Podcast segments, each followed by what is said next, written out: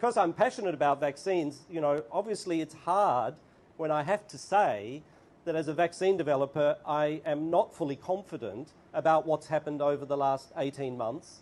And I'm not the only vaccine developer in the world who is extremely uncomfortable right now.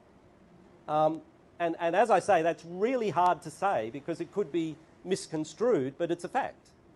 Um, and, and we have a situation where we have some very new technologies um, in their infancy, and, and that is the mRNA vaccines and the adenoviral vector vaccines, which are the only ones that they, you're being forced to have, or, or, certainly some of us are being forced to have, uh, to remain in employment.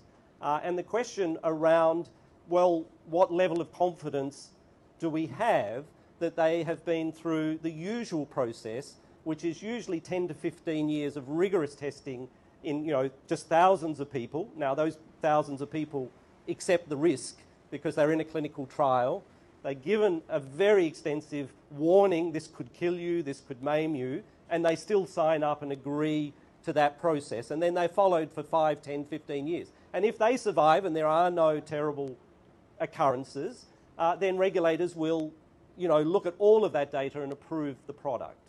Now, that hasn't happened in this situation, which is really a first. And, and so, you know, we all have to sit back and say, well, you know, should then everyone who gets these vaccines be signing an informed consent form as if they're in a clinical trial? Now, my personal perspective is, you know, first, no harm, and two, the principles of informed consent.